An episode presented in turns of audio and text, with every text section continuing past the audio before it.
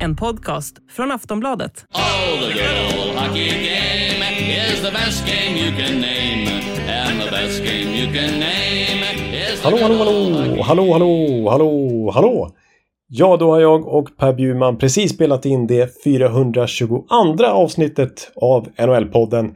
Där det såklart blir stort fokus på de båda konferensfinalerna och det står ju 3-0 i bägge dessa när vi spelar in det här.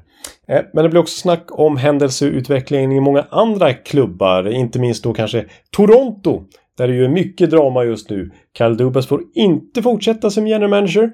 Sheldon Keefes tränarframtid är också ett frågetecken och ja, vad ska hända egentligen i Toronto den här sommaren? Det kommer vi in på mycket i det här avsnittet. Eh, Calgary har precis fått en ny general manager. Eh, Vi spekulerar kring nya tränare för Rangers, för Washington, för Anaheim, för Columbus har inte heller någon head coach i dagsläget.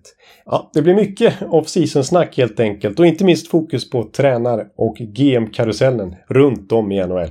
I det här 422 avsnittet som alltså är ett plusavsnitt. Precis som alla jämna avsnittsnummer numera.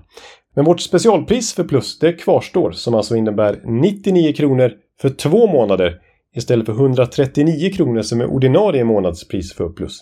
Så surfa in på kampanj.aftonbladet.se nol podden så hittar ni det erbjudandet. Och även Bjures NHL-blogg är ju något som du får tillgång till med plus som är igång i princip varje natt här under Stanley Cup.